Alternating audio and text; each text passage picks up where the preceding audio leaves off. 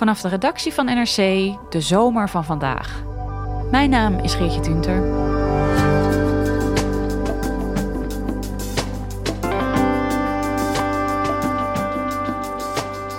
Deze week verdrong een andere crisis corona van de voorpagina's. Dinsdag kwam het IPCC met een nieuw klimaatrapport en nog nooit was de boodschap zo duidelijk, zag wetenschapsredacteur Marcel Aanenbrug. Ja, de mens is verantwoordelijk. Maar gaat er nu ook echt iets veranderen?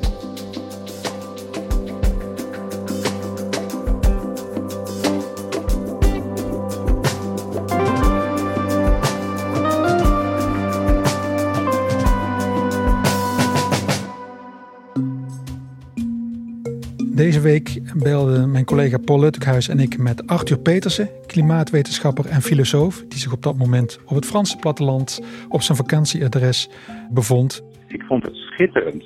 Uh, het emotioneerde me ook wel. hij wilde ons toch graag te woord staan, want hij was razend enthousiast over iets wat hij zelf het telefoonboek noemt. En het is helemaal niet nu zo'n laten losstaand telefoonboek. Het zijn echt noodzakelijke onderdelen om meer te kunnen zeggen over wat er op verschillende plekken op aarde precies aan de hand is. Wat er gebeurt met bijvoorbeeld extreme. Het nieuwste IPCC-rapport.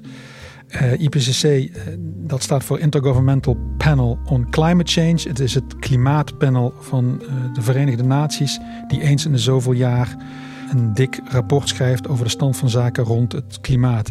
Ja, en je hebt het ook uh, voor je liggen, hè? althans een deel. Een deel, ja. Het, het uh, voorlopige rapport zelf is 3500 pagina's. Dat heb ik niet uitgeprint. De samenvatting die uh, altijd was geschreven voor beleidsmakers, die ligt hier voor me. Dat is 40 pagina's, dus dat is nog te doen. Ja, nou, het rapport waar natuurlijk iedereen de hele week al mee bezig is wel grappig dat hij daar zo enthousiast over is. Want dat heb ik verder eigenlijk niemand horen doen. Uh, iedereen was juist heel erg gealarmeerd. Ja, en het, het is ook uh, opmerkelijk dat het enthousiasme ook van hem komt. Want hij heeft ook meegeschreven aan het laatste rapport 2013. En toen het rapport verscheen, zei hij dat het wel zo'n beetje klaar was. Iedere zeven jaar van die uh, grote, dikke telefoonboeken uitbrengen met uh, fantastische hoofdstukken erin die eigenlijk niemand leest. En dan uh, daar dan samenvattingen van maken die dan moeten beantwoorden aan de vraag of de mens de klimaatverandering veroorzaakt. Ja, dat, dat, dat, dat leek me niet zo nuttig. En nu kijkt hij daar dus opeens heel anders tegenaan. En, en nu heeft hij een hele andere mening, want hij, is, uh, ja, hij, is, hij was echt flabbergasted over, over dit rapport. Ja, dan denk ik eens dat het een soort uh, heruitzending is. En uh, ik had het niet verwacht. En het is zeer de moeite waard dat dit nu is gebeurd.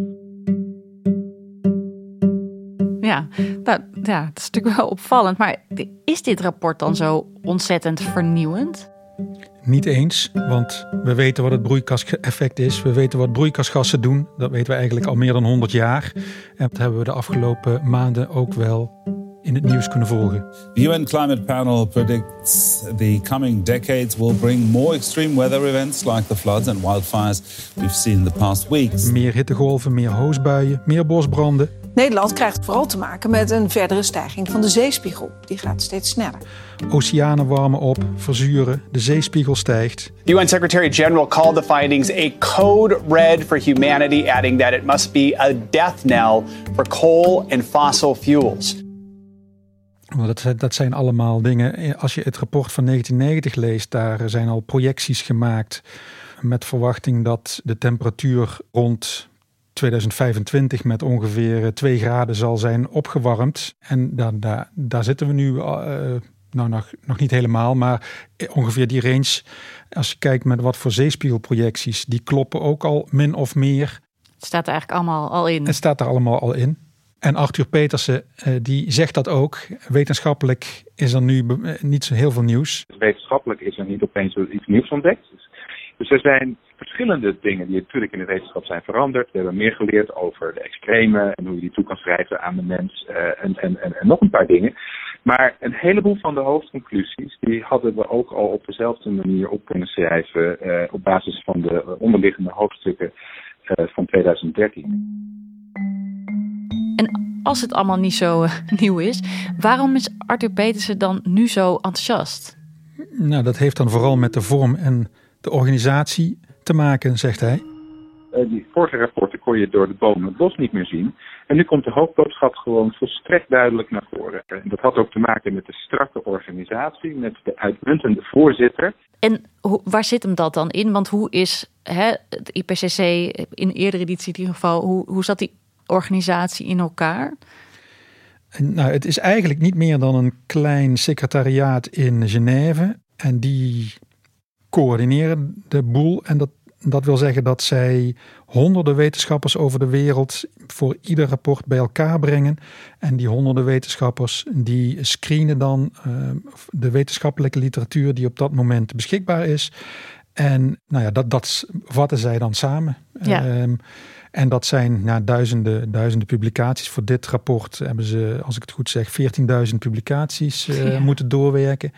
Dus dat is een enorme hoeveelheid. Gigantische en, pool mensen die door een gigantische pool informatie vrijwillig. gaat. Dus dat is een, een, een zeer tijdrovende klus die de mensen doen. Uh, vaak, uh, ja, het is onbezocht. Het is vrijwilligerswerk. Je, doet het, uh, je wordt vaak ook niet vrijgesteld van onderwijstaken als je werkt aan de universiteit. Dus het is een uh, soort liefdewerk uit papier, een rol uh, die, je, die je dus moet roleren. Dat moet je niet, dat moet zeggen, dezelfde persoon de hele tijd laten doen. Ja, en zij werken dan samen aan het IPCC-rapport. Ja, en dan is er inderdaad nog een punt. We hebben het hier eigenlijk steeds over het IPCC-rapport, maar dat is het niet. Wat nu is verschenen is een eerste rapport in een reeks van vier. Waar beginnen ze altijd mee? Dat is de natuurwetenschappelijke basis. Van wat weten we nu echt, harde feiten van hoe het klimaatsysteem werkt.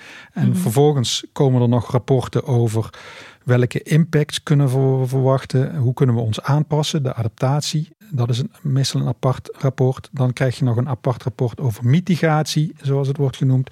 Hoe krijgen we de broeikasgasuitstoot naar beneden en uiteindelijk naar nul. En dat wordt dan vervolgens weer allemaal samengeveegd in het eindrapport, het syntheserapport. Ja, nou, het klinkt ontzettend grondig.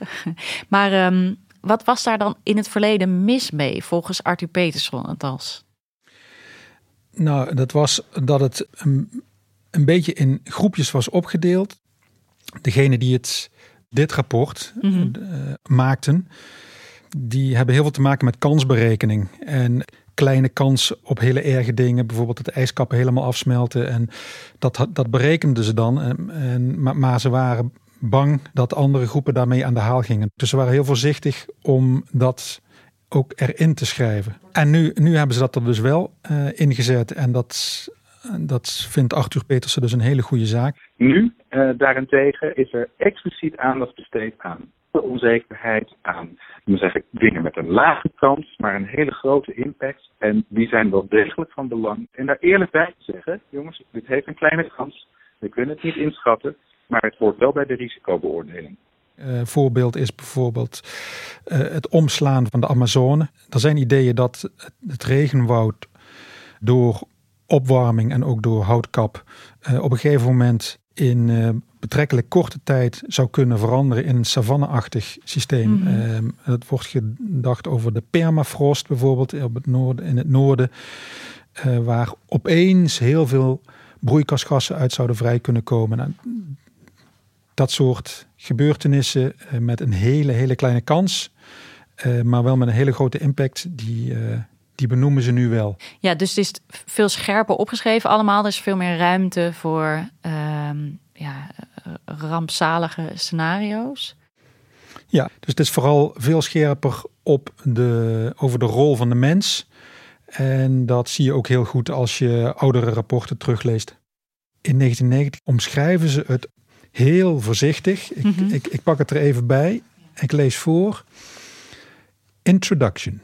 What is the issue? There is concern that human activities may be inadvertently changing the climate of the globe through the enhanced greenhouse effect. Dus, nou ja, en zo gaat het het hele rapport door. Het is allemaal heel, heel, heel, heel voorzichtig. voorzichtig. Ja. Het vorige rapport uit 2013, dat pak ik er dan nu even bij. Even kijken, dat begint. Warming of the climate system is unequivocal, and since the 1950s, many of the observed changes are unprecedented over decades to millennia. Oké, nou, dus het is wel duidelijk, het wordt warmer. Het wordt warmer, mhm. maar de rol van de mens die komt dus veel later in het rapport. Hm. Ehm, en dan pak ik nu het laatste rapport of de samenvatting van het rapport erbij. Zin 1. It is unequivocal that human influence has warmed the atmosphere, ocean and land. Dat is gewoon de eerste zin. Dat is de eerste zin. Zin 2. Widespread and rapid changes in the atmosphere, ocean, cryosphere and biosphere have occurred.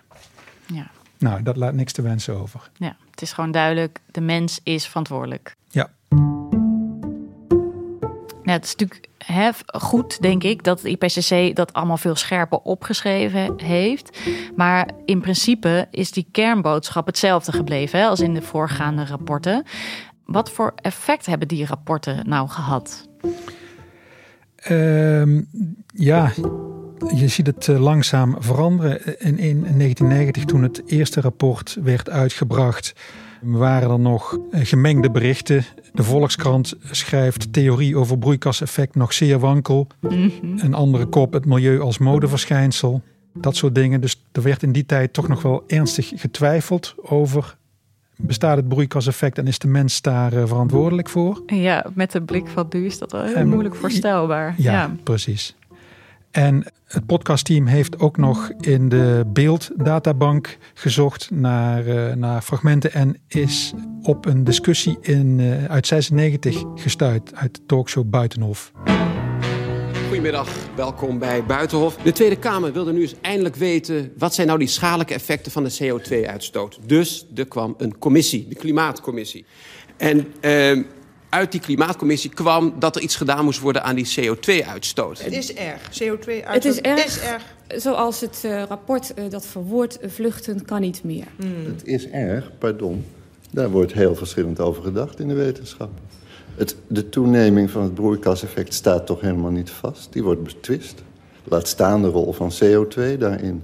Die wordt nog veel meer betwist. Nou, want, want dat cynisme, dat, dat, dat deel ik niet. Uh maar er zijn ook wetenschappers die, die, die, die u hartelijk uitlachen.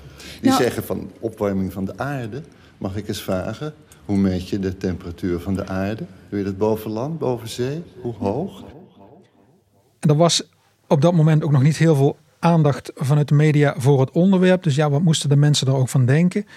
De, de wetenschappelijke wereld was er min of meer wel over eens, maar daarbuiten niet echt. En dat werd bovendien ook nog aangewakkerd door een uh, zo, ja, twijfelindustrie, zal ik het maar zeggen, die toen op gang werd gebracht. Er, zijn eind jaren tachtig al rapporten verschenen, onder andere van Shell en Exxon, oliemaatschappijen, waarin wordt beschreven wat er gaat gebeuren in opwarming.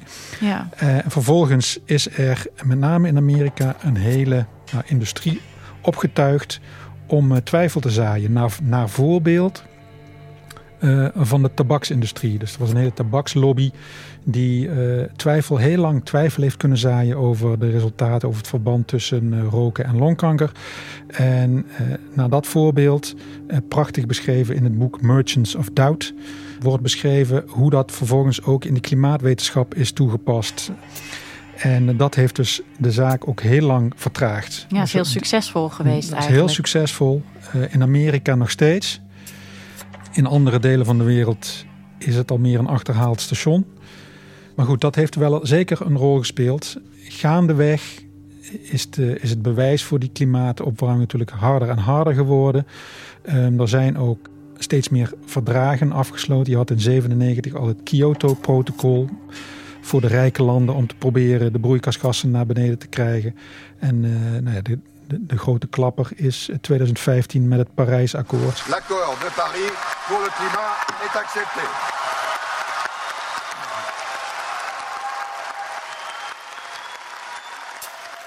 Je kunt wel zeggen, die consensus die is er inmiddels ja, wel. Ja, absoluut. Ja, en hè, als je nou naar zo'n rapport kijkt, uh, ja, het is natuurlijk een middel hè, en geen doel. Dus uh, wat ik al eerder zei, het is mooi dat het zo scherp is opgeschreven ja, maar nu? Want ik denk dat veel mensen die frustratie ook wel een beetje voelen. Er moet wel iets mee gebeuren. Ja, dus er zijn al best scherpe doelen gesteld, maar die zijn voor de lange termijn. En het is dus nog maar de vraag of die allemaal, uh, allemaal voldaan worden. Je, je merkt het nu ook met het rapport en de afgelopen maanden met de bosbranden, de overstromingen. Ik bedoel, politici hebben de mond vol van hoe erg het uh, is mm. en uh, dat er iets aan gedaan moet worden. And on another very serious matter, the IPCC report. World leaders and environmental activists call for immediate action following the grim warning from UN scientists. We must accelerate the global transformation. Wir müssen die Emissionen jetzt weltweit schnell senken, um im Jahr 2050 netto null zu erreichen. Which once again affirms the serious challenge that we face here in Australia because of the serious implications for Australia of what's happening globally.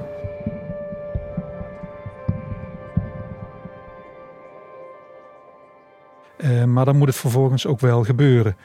En uh, nou ja, dat is afwachten of dat, uh, of dat ook zo zal zijn.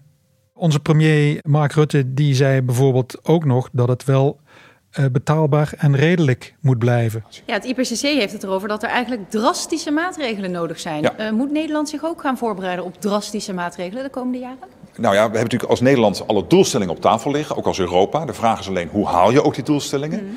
En hoe doe je dat op zo'n manier dat het ook voor u en mij haalbaar en betaalbaar is? Dus hoe zorg je ervoor dat mensen ook zo goed mogelijk hun leven kunnen blijven leven? Dus dat ze in staat zijn het ook financieel mee te maken. Dat klinkt weer als een terugtrekkende beweging, terwijl er nu echt daden nodig zijn. En zo iemand als Arthur Petersen, die dus zo enthousiast was over dit IPCC-rapport, is hij nou een beetje hoopvol? Ja, toch wel. Uh, Hij ziet ook dat er steeds meer landen zijn die die doelen stellen. En uh, dat er steeds scherpere doelen komen. Dus het is allemaal laat. Uh, maar goed, eh, en het, het, zal dus nu allemaal in een noodtempo moeten gebeuren. Maar eh, je ziet het nu wel komen. Van ja, jongens, uh, als we het willen, dan kunnen we het wel degelijk nog doen. Um, en, en je ziet steeds meer landen uh, waarvan je zou denken van, oh, oh, oh, als die het niet doen, dan gebeurt het niet. Uh, nou, die zie je draaien. Ik denk met name dit in China. Ik heb toch wel punten van optimisme. Dat ik, dat ik, denk van, nou, misschien wordt het toch nog wat. Maar ik blijf ook realistisch en denk dat we stevenen heel erg hard af op, op meer dan twee graden. Dus het moet dan het moet goed gebeuren. En wat ik zo grappig vond, vanochtend kwam ik jou toevallig tegen op de redactie terwijl ik met twee collega's aan het klimaat somberen was. Jullie, jullie keken heel moeilijk, ja. ja maar uh, jij bent ook best optimistisch, hè? Want jij liep best monter voorbij toen. Ja, vond je? Nou ja, relatief monter. nee, ik moet zeggen, ik, uh, ik pas daarin wel uh, bij wat Arthur Petersen zegt. Ik, ik zie ook dat de mens, als het, als het er echt op aankomt, gewoon hele mooie, goede dingen kan doen. En uh, ja, als je ziet hoe. Het gaat langzaam, ik geef het toe. Maar ja, de doelen die, die worden gesteld, het moet nog maar allemaal uitgevoerd worden. Maar het kan ook heel snel gaan. Je ziet het bij windmolens, zonnepanelen dat gaat allemaal, die ontwikkelingen die gaan zo snel. Het is al gewoon concurrerend met uh, fossiele brandstoffen en, en nog verder. En datzelfde zie je nu langzaamaan op gang komen voor de elektrische auto's. Dus daar kunnen enorme versnellingen in zitten. Ja, dus zijn, in die zin blijf ik wel hoopvol. We zijn eindelijk die omslag aan het maken. Ja. Dankjewel Marcel. Ja, graag gedaan. Je luisterde naar vandaag, een podcast van NRC. Eén verhaal, elke dag. Deze aflevering werd gemaakt door Esme Dirks, Henk Ruigrok van der Werven en Jeppe van Kesteren. Dit was vandaag, morgen weer.